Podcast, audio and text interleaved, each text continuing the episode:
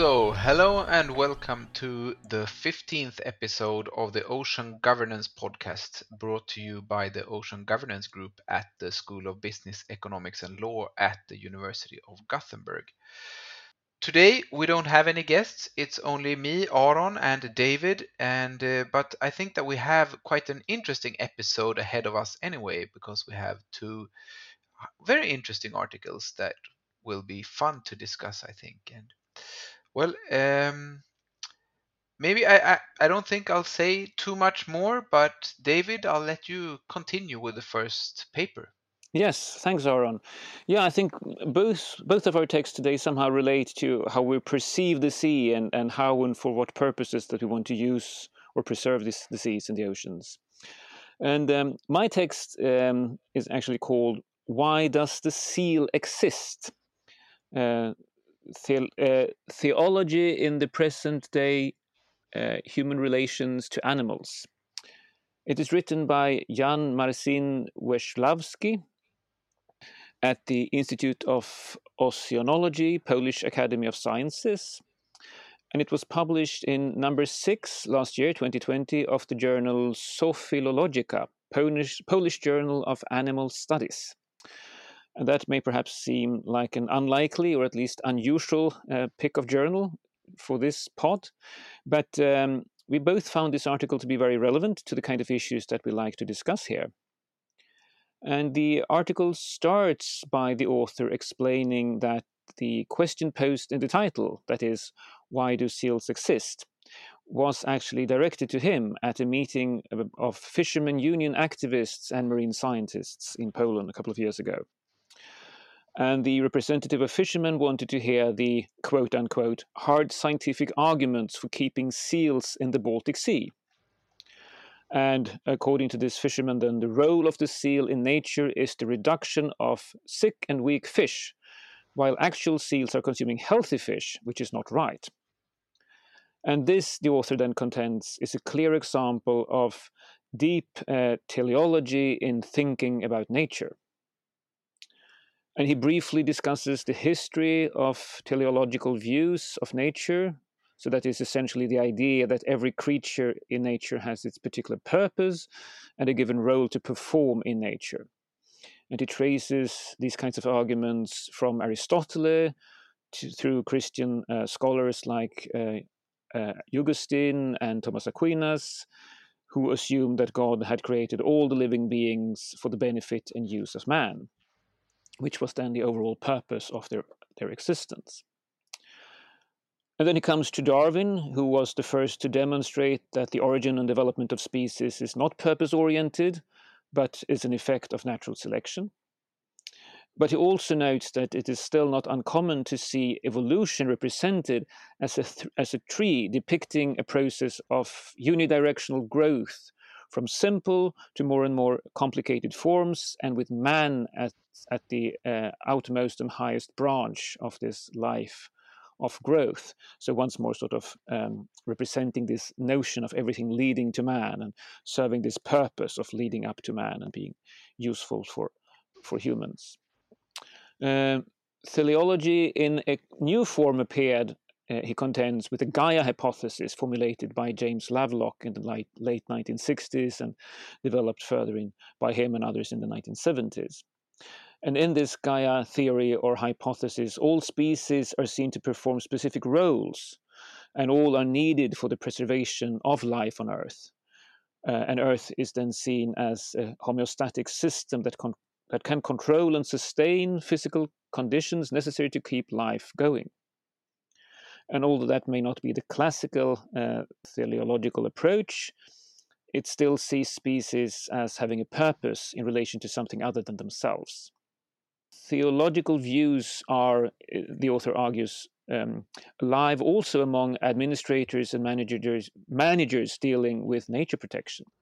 The regulations introduced to protect species and habitats and ecosystems are often based on or justified by the protection of a given element that is seen as crucial. And he then comes to the notions of ecosystem goods and services, which can in themselves be seen as based on a kind of teleological explanations. So, for example, if the author argues the value of bumblebees is calculated on the basis of the volume of fruits that they pollinate, it means that the reason to value and protect the bumblebees is for this specific role that it um, performs. Then he takes um, an example, namely the, the, the um, golden warbler in Costa Rica which was highly valued for its role as a predator of caterpillars in coffee plantations. But when the price of coffee went down on global markets, so did the value of the golden warbler. And this, he argues, shows that if we assign a species a specific role and the species is unable to perform that role, or if that role is no longer as beneficial as it used to be, um, the species is out of place in this organized garden like system that we have then created in our minds. And the core problem uh, with this view is also that species are not narrowly and permanently role oriented. A great majority of species are, in fact, very flexible, which is the main reason behind their survival in changing environments. So, the, a wolf can eat caterpillars, or deer, or sheep, or beavers, depending on the circumstances. The author then goes on to argue that humanity is now facing a vital decision concerning the mode of the natural system exploitation and our relations to nature and animals. One possibility, he says, is to apply an ecosystem based approach, which, of course, is something that we've been talking about in this pod previously on several occasions. And this, he, he argues, tells us that while observing, for example, a given water body, such as the eastern part of the Baltic Sea, we shall take into consideration the natural processes of primary and secondary production, natural mortality, parasitism, etc., and calculate how much fish that we can remove from the basin without disturbing the whole system. In other words, we observe the dinner table of nature, as he calls it, and calculate how much fish can we remove without destroying the meal for all the other uh, species then. The alternative view is to consider how much of a given resource we may remove without destroying the resource itself. In this view, if we once more use um, fish stocks in the Baltic Sea as an example, all predators like seals and uh, food competitors like minor fish species not to mention parasites. They're all pests and threats, threatening the maximum yield of our target species. And while the first approach secures the right of existence of all creatures forming the ecosystem, the latter secures only the organisms which are directly performing an assigned beneficial role. This is very much the gardener or farmer mode of thinking, he argues. And the author then refers to a debate within conservation biology concerning how to strike the balance between human needs and the interest or needs of nature and, and ecosystems.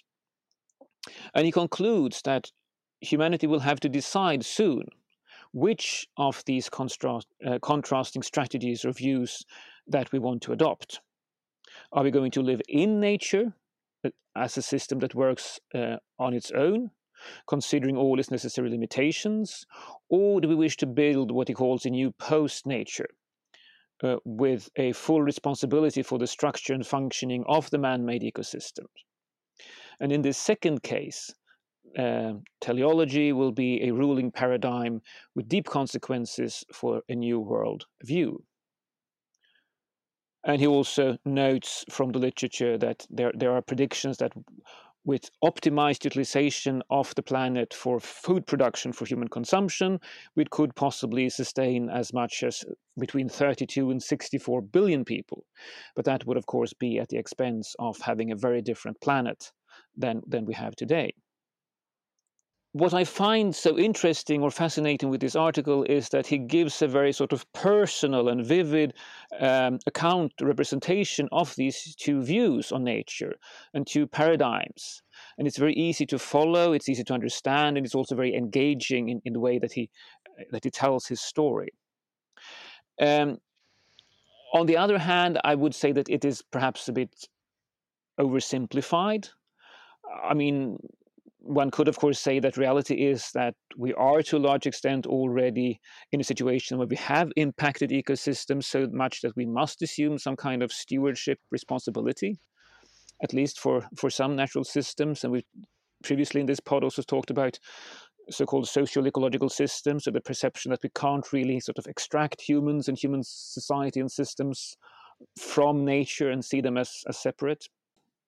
And I can also see a point in using concepts such as um, ecosystem services uh, when there are decisions that have to be made on how to allocate uh, limited resources for conservation, for example. Although, of course, they are also associated with the risk of sort of justifying or overemphasizing a more uh, anthropocentric perspective or view on, on nature and resources. Yeah. Uh, um, when it comes to ecosystem services, I thought it was, I really liked this article because he, I, I think he put in words something that I've been trying thinking about a lot when it comes to ecosystem services, and that when they're analyzed through this teleological approach, the problematic aspects of the concept becomes highlighted, and you can see, and and that for me was quite interesting. And I mean, I, agree with you that in some ways it was a bit simplifying, but I also liked that it was both complicated and simplifying at the same time, and uh, and just putting a spotlight on problematic aspects of some concepts or some conservation uh, discourses that are out there. Yeah, I agree, and I, I think this sort of this clarity that he brings to this discussion is is very sort of illuminating or rewarding. But I mean, there is of course also large literature that discuss similar issues in terms of more or less anthropogenic or ecocentric perspectives and management approaches, for example, that may be more nuanced and also more concrete and sort of engaged with discussions of what what are the actual management implications here but uh, he, he very much uh, or he succeeds very well i think in in illustrating these sort of pure perspectives or concepts of of, of these um, ways of approaching nature. Although I, I think in practice most of the time most people are somewhere in between these poles. Yeah i believe so as well. But i, I mean yeah and it's uh, these discussions are recurring also in other places than in the marine area, and that's what I like. I, I it made me think about a, an opinion piece that I read just last week about Swedish forestry, where the solution to the problem problems with this forestry was more or less to kill more a, a, really large part of the moose population as they did more harm than good for those in the forestry that was trying to plant anything but fir trees. So their their their purpose wasn't really to be there but they were destructing our ways of uh, conducting a sustainable forestry. And i thought it was it it made me think of this article as well I actually also read that piece, uh, and I sort of saw that as an implicit call for more wolves. Maybe that wasn't maybe that wasn't the, the, the purpose of the author, but that's how I interpret it. I mean, if you want to control the, because I, I think compared to sort of uh, if we go a few hundred years back, probably the, the moose population is is much more, um, or the moose are much more populous. And sort of the natural counterpoint to that, of course, would be to have more predators like like wolves yeah, I wonder if that would be a politically feasible uh, avenue to, to yeah, explore. But I'm, I'm not sure. Uh, we'll see.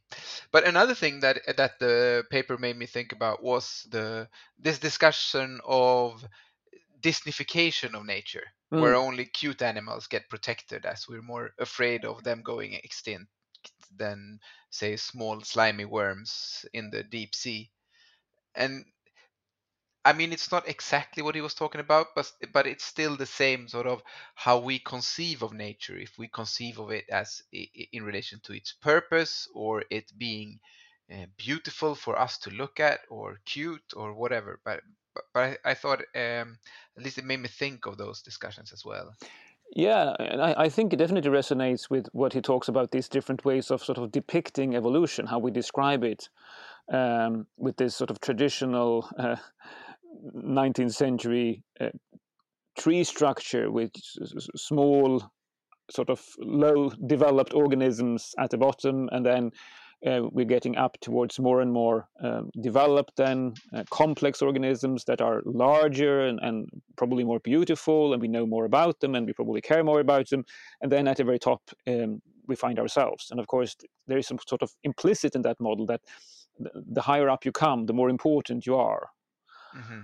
Uh, I, I, would assume. Whereas he says that if we look at more more contemporary uh, ways of depicting um, species and, and, and how they relate, we can see that we are only one arm at one of three big arms on this sort of tree-like structure, which doesn't really put us in any any privileged position in that respect.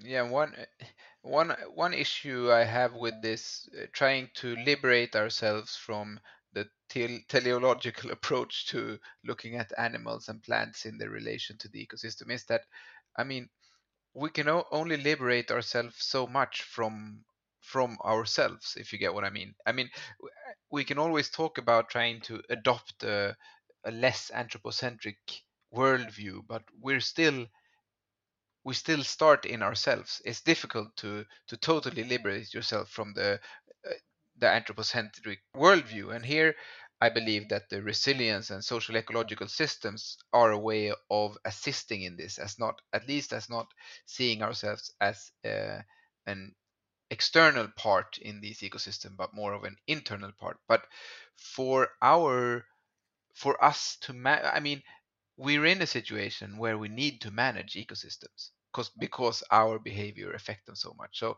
and when we manage them we also need to understand them in a way that's understandable for us. And that has to be at least in some way in their relation to a specific ecosystem their role in a specific ecosystem.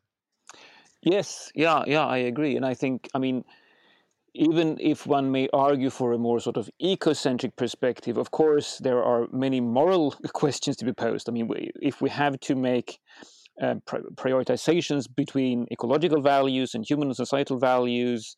Uh, obviously, there are moral dimensions that may guide us, and there are political perspectives that may guide us toward putting emphasis on, on the political, oh, sorry, on, on the human, the societal interests uh, in in many cases. Um, but I think when we do that, or if we do that, it should be based not on ignorance, not on not sort of understanding or having this, as you say, Disneyfied or this very rudimentary understanding of nature. But it should be clear to us that, well, we, we are interdependent with nature. Nature is complex. Uh, nature doesn't have sort of inherent uh, teleological um, concepts or conditions.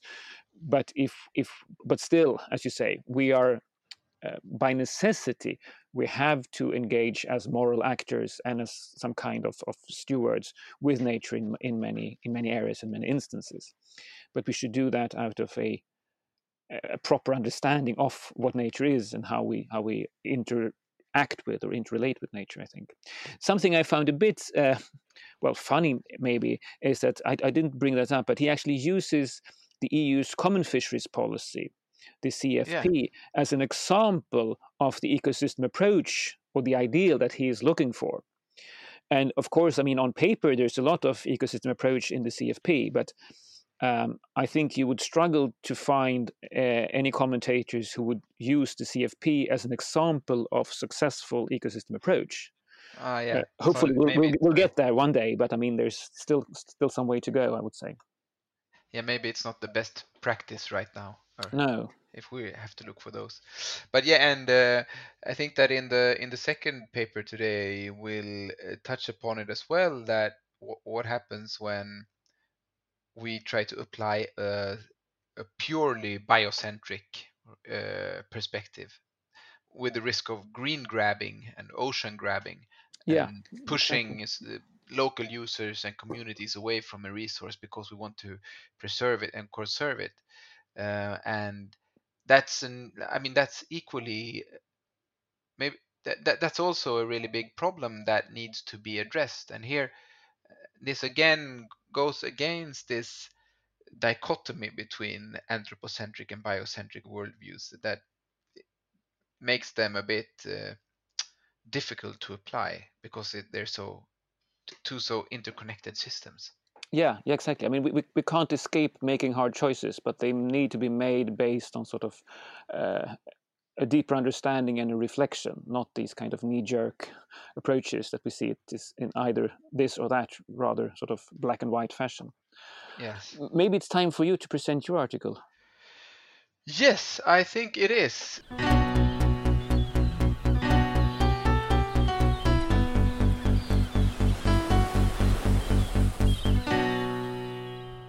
So, yeah, as I said, it's about ocean grabbing. The article is called Marine Spatial Planning and the Risk of Ocean Grabbing in the Tropical Atlantic. Um, the corresponding author is Betty Queffelec uh, at the University of Brest. And there are quite a few authors to this article, so I won't mention all of them. Uh, it was published in the ICES Journal of Marine Science in January 2021. So, as the title suggests, the article takes its departure in the problem of ocean grabbing, and then specific, specifically the risk of ocean grabbing when new regimes for marine spatial planning are implemented in the tropical Atlantic. The two countries that are used uh, as cases here are Senegal and Brazil. And ocean grabbing is defined as a phenomenon where traditional users, such as small scale fishers, are pushed aside by new activities and the authors claim that a well thought through MSP can prevent ocean grabbing, while a less considerate MSP system may increase ocean grabbing. And the paper starts out by concluding that the expansion of new activities, such as deep sea mining and renewable energy, especially wind farms, as a promotion for blue growth, has raised new challenges in terms of sea use. Sea space is limited, and this leads to increasing conflicts and risk of ocean grabbing, where traditional users are being pushed aside by new development activities. And this is particularly true for uh, the global south bordering the tropical Atlantic, as they have legal, political, social, economical, uh, and, and ecological specificities that make them particularly sensitive for ocean grabbing risks. And I would say that while this may be true, uh, I would like to add that the issue of competing interests relation to use of space, um, which forces about new planning regimes, are as old as human civilizations, more or less. This has been the reason for any planning regime that has come about since at least the Roman times. And it, it's also been the rationale between, behind MSP in a European and North American context. Although the risks of ocean grabbing might not be as explicit in Europe, challenges with involving relevant stakeholders and issues of vested interest being more powerful in the planning process is a well documented challenge also in these contexts. So I think that should be added at least.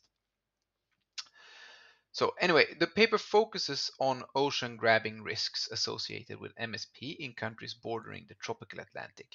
And in doing so, they also follow a call from Flannery uh, in 2016 to engage in a broader, more critical understanding of the social and distributive impacts of MSP, advocating a radical turn in MSP away from rationalism of science and neoliberal logics towards a more equity based democratic decision making and a fairer distribution of ocean wealth. By studying the subject uh, before the, the implementation of MSP in these two countries, the aim is to prevent problems of ocean grabbing. As a background, the socio-economic context of both countries, countries is presented, analyzing the Human Development in, Index, the Gini Index to measure inequality uh, or income inequality, and uh, the Rule of Law Index, and then they compare these to France here I, I might have I would have liked to see a bit more a clearly expressed corruption index as well, as I believe that it is an important factor for ocean grabbing and also participation processes. Maybe corruption could be included in these other indexes, but I would have liked it to be a bit more explicit. Corruption seems to be uh, quite silent in this entire article. Yeah, you're right. That's that's striking, really. But I, I, I, like this sort of preventive approach that they have. That they want to analyze these policies before uh, MSP actually happens in these countries and try to, if possible, sort of assist by, uh, well, helping these countries to avoid the the pitfalls associated with MSP. Yeah, I think that's really important because, uh, and they touch upon that as well when they discuss adaptive, uh, the adaptiveness of the system, but and that planning systems, in one sense, can be adaptive, but they can also be sort of they I mean, give rights to certain users, which mm. then locks in certain behaviors. And so, in that sense, it's really important to thought thought this through really before implementing the MSP in any context, and that it is adjusted to the context and the situation where it's about to be implemented. So the main two questions that the paper addresses are Does MSP risk contributing to ocean grabbing in the tropical Atlantic and how can this be, pre be prevented? To answer this, they uh, start by analyzing ocean grabbing. It's described as a relatively new concept, which has been described in different ways, but can be said to not include only the appropriation of resources or spaces, but also specifies people who are subject to grabbing, resource users, rights holders, or inhabitants, and the mechanisms through which it may happen. And this can be inappropriate governance processes as well as negative, uh, possible negative consequences. Here, power is a highly relevant concept. In analyzing powers, the authors cite different scholars from Foucault and to more specifically MSP related scholars such as uh, van Tatenhove and uh, Flannery again. And powers understood here as an ability to act and specifically refers to the ability to steer and influence others. Power is also co-produced on a structural level, for example by dominant discourses that favor specific solutions and interventions or institutionalized roles and positions. And then the article goes on to review the legal construction of ownership in the marine space uh, in the two country studies. I won't go further into that as I'm trying to keep this discussion a bit uh, more on a principle level, but it should be noted that oil and gas extraction, the construction of resorts in coastal areas, aquaculture development, port infrastructure, energy industry development, and foreign fisheries are activities that has led to the exclusion of traditional users in these countries. Um, but green grabbing has also been an issue. For example, huge reforestation of mangroves in coastal areas has led to the dispossession of uh, local communities. And furthermore, MS MPAs uh, may risk excluding local communities from their traditional fishing grounds. The following part of the paper analyzes the role and potential of MSP in mitigating ocean grabbing. A central argument here is that if MSP is not adapted to the specific context in which it's being implemented, it can end up reinforcing ocean grabbing processes. While there have been only a few studies on MSP in Africa and Latin America, partly due to little implementation, the concept is spreading and thus there is a need to be to analyze uh, the concept within these contexts. And based on an ecosystem approach, the paper argues that MSP offers a chance to fight against ocean grabbing through a holistic vision encompassing environment, social issues, and addressing all economic activities involved, and thus offering a participative framework to develop together a consensus on the ocean's future. However, MSP could also end up being developed far from this ideal picture if the tropical context is neglected. If this happens, MSP can instead exacerbate ocean grabbing by underestimating imbalanced stakeholder power, by overconfidence in decision support tools, and by limiting adaptive processes. And a critical factor in MSP is the meaningful inclusion of stakeholders in the planning process. And countries bordering the tropical Atlantic have legal, political, social, economic, and ecological specificities which can be particularly sensitive to ocean grabbing, the authors argue. And political instability associated with institutional or enforcement weaknesses creates a high degree of uncertainty in tropical coastal and marine social ecological systems. If power dynamics are not explicitly recognized and addressed as an issue of concern, MSP may only reinforce the dominant power relations in policymaking and broader society. As natural resource management at sea traditionally is a centralized activity, also in developing and emerging states of the tropical Atlantic region, there is a risk of top-down uh, driven MSP, which would exclude coastal communities from governance arrangements. New activities and the reordering of existing uses are also likely to affect people's lives more directly and substantially. So access to formal decision-making structure is often considered problematic, reflecting political disempowerment. And in addition to these above mentioned challenges, the paper addresses the use of decision support tools and how these can be used without exacerbating inequalities and ocean grabbing. And the purpose of these tools is to increase knowledge on cons conservation problems and enlighten policymakers regarding potential conflicts and solutions. And in order to avoid, even involuntarily, the pitfalls of ocean grabbing, a critical eye needs to be kept when dealing with these tools. So in conclusion then, how can ocean grabbing traps be avoided? Well, the first aspect is to recognize the objectives and motivations of all stakeholders in developing uh, MSP through an inclusive participative process. And the paper pro proposes that MSP is tailor-made to the specific circumstances and built from a local level up to a national level, focusing on context-specific objectives. And there's a need to ensure that the objectives of the more vulnerable stakeholders have been fairly taken into account and that the means required to achieve them are secured. And I really enjoyed reading this paper. I think it brings up some important aspects of MSP.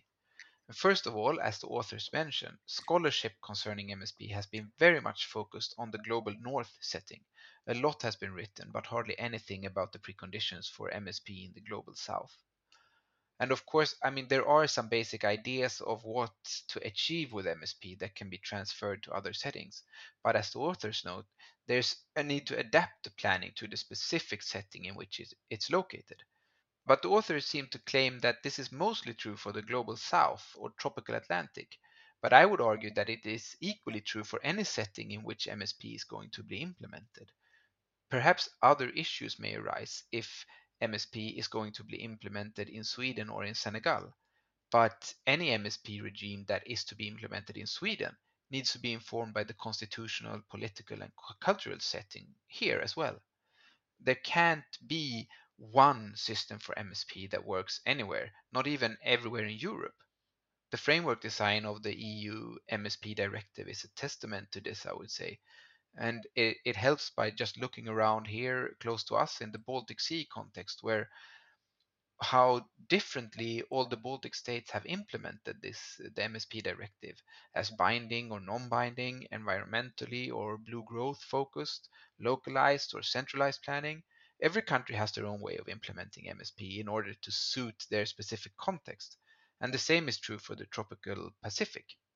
Brazil and Senegal are, of course, very different in many senses, and the design of MSP will need to take this into account. But that said, I think the paper was really needed. There's a need to highlight the challenges within MSP, and ocean grabbing is a real problem, not only in the tropical Atlantic, even if the risk may be higher in societies where there are larger inequalities and perhaps a higher degree of corruption. Yeah, um, when you refer to the EU MSP process and directive as testament to the need to consider cultural and local context, I assume you're referring to sort of the, the strong focus on process rather than on substantive requirements. And, yes, absolutely. Yeah. That yeah. it, has a very uh, framework nature that it's not not really. Yeah, it needs to be adjusted to any context where it's implemented. Yeah. No, I also found this article to be very sort of rich. It, it provided many different perspectives, not not least, of course, this uh, focusing on, as you said, global South perspectives, uh, which, of course, within them or between them can be very divergent, uh, depending on what country and what context you're, you're looking at. Um, also, this um, that they brought up the decision support tools and the fact that they can sort of exacerbate the top-down perspective because these tools are not very um, easy to understand and they can sort of produce results that are taken as granted or as the truth of something which may not be e easy to contest for someone who doesn't understand how these instruments work. But I think that is to a large extent, as you say, also true for for a European or a North American, for example, context. Of course, there will be some NGOs, maybe some some industry associations and others who have the capacity to understand and to challenge these instruments. But for most local people who are, are affected uh, just as, as individuals or small scale business um, businesses I, I don't think that these are very sort of transparent mechanisms either no even even when it comes down to local authorities I mean, yeah. lo- local yes. governments, as we have municipalities in Sweden, they have, a, I mean, they, they, they don't have the, the, the knowledge to analyze or, or use all of these decision support tools either, or the results from them. But if I relate it to your article or the one that you presented, David, you could ask, why does MSP exist? And I think this is a fundamental question, and it's it differs in different contexts. In a certain context, the aim is to promote blue growth or to develop offshore energy production. In another, it may be to promote conservation. In, in any of these examples, there's a risk of ocean grabbing. And more importantly, uh, and the paper uh, which I presented touches upon this, in these contexts, the idea of what a rational planning is will differ. As the paper discusses, MSP is often promoted as a means of achieve, achieving a rational use of space. But this rationality needs to be filled with meaning, and it, it is also informed by the objectives of the planning itself. Mm. If the objective is to achieve maximum blue growth, then the rational planning will be a completely different one than if the objective was to achieve a maximum conservation. And here I, I, like to think about an important work from the literature on planning theory, which is the book Planning in the Public Domain uh, by John Friedmann in 1987. Friedmann discusses different types of rationalities, and he claims that all planning departs from what he calls the social rationality. And this is a rationality which is territorially fixed and connected to a certain social group, such as a nation, a municipality, or a smaller community. These are the interests that are always promoted in planning, those of the social group for which the planning is performed. He also discusses different types of rationality, market rationality, and formal and material rationality, but I won't go further into that here. But the main point is that rationality is always contextual, and thus the same is true for planning. So when designing a system for MSP, one must be highly responsive to the different social rationalities that may exist within one area so that there isn't one type of rationality that will prevail over others. So what may be forwarded as a rational plan may be fundamentally irrational from another point of view. Yeah, rationality, of course, is, is a highly sort of relative concept, uh, definitely. And I guess this was what they were also trying to aim at when they said that they answered the call of Flannery to move away from this scientific rationality where we can always find one uh, optimum solution. And I, I, I think that these decision support tools also run a risk of I mean, if, if you're overconfident in these decision support tools, you might believe that they uh, provide this uh, scientific rationality, but they're also very dependent on what you put in from the beginning in them, what the objectives of of the tools are. Yeah, yeah, I, I guess both on on the data that you put in and the uh, assumptions that you apply, etc. So the, there must be many factors that that sort of can very much influence the output from from the models.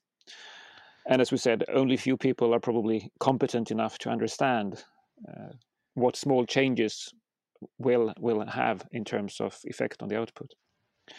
Um, another sort of parallel that I made when I read these articles was that they talked about um, traditional, what they call traditional polyvalent small-scale fisheries, mm-hmm. as possibly the key to ensuring the resilience to exploitation of living resources in these marine ecosystems uh, and then they are then um, adapted to or, or, resembling so-called balanced harvesting. And uh, what struck me was that with this view on on fishing and how to use uh, fisheries, um, you're probably not as uh, as easily trapped in this view of specific fish species as the main resource and anything posing a threat to that species being well out of place or something that needs to be controlled.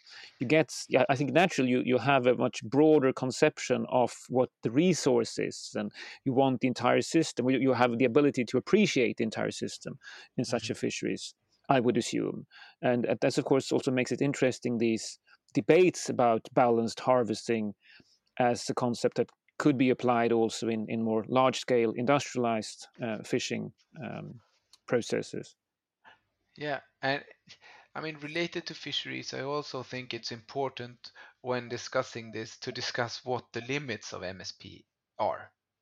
That, I mean, many of the problems with the IUU fisheries is they, they're global, these problems. They're not locus, localized and they can't be solved by a marine spatial planning regime.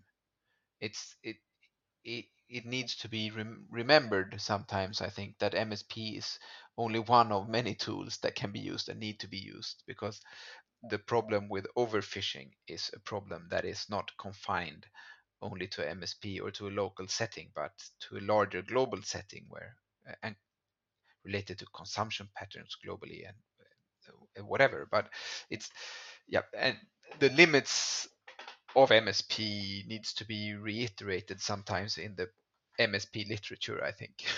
Yeah, yeah, absolutely agree.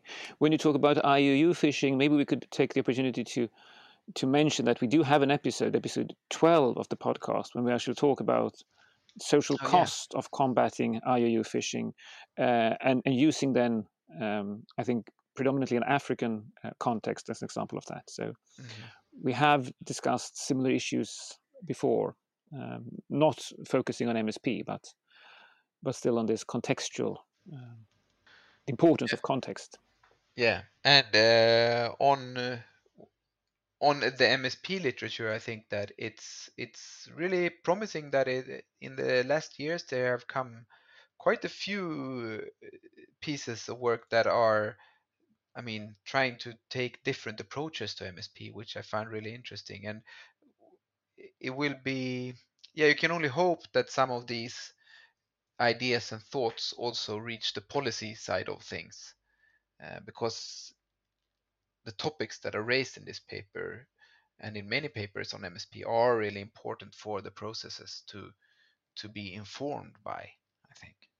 Yeah, I've noted that people have recently started to refer to the critical turn in MSP discourse or MSP literature. So they're starting to sort of build a body of, of these more critical approaches. Um, then, of course, I think one has to caution against going too far into this theoretical critical discourse because then it's you, you, you lose this, you lose touch with what is sort of practically applicable or useful for those who in the end of the day are tasked with making MSP operational. Yes, absolutely. I, and I, I do believe that this article actually uh, held that line quite well. Yes, I mean, it's- absolutely. Yes, yeah, they definitely strike this balance uh, in a very good manner. I think it's it's it's really sort of accessible. They they make their case very clearly. Uh, yeah, no, I, I found it also very a very good, uh, a rewarding read. Really. Yeah, so maybe then we can answer why does MSP exist? To prevent ocean grabbing. Is that the is that the answer? Uh, it, it could be. Yeah. For them, at least, it it could be. Uh, It's it's multi-purpose. it's definitely multi-purpose. Yes. Okay. Um, so, but maybe that's all we had for today, or what do you say? Yeah, I think that was a nice episode. Yeah, great talking to you again. It's, I mean, we've been uh, recording a bit more uh, scarcely lately, but it's because of uh, finalizing PhD projects and other big projects. But uh, we hope to be able to record at least a couple of times more this spring. Yes. So look out so- for new episodes. Yes, do. Please do. Okay, thank you, David. Yes, thank you, Aaron, and thank you all for listening. Yeah, thank you so much. Goodbye. Goodbye.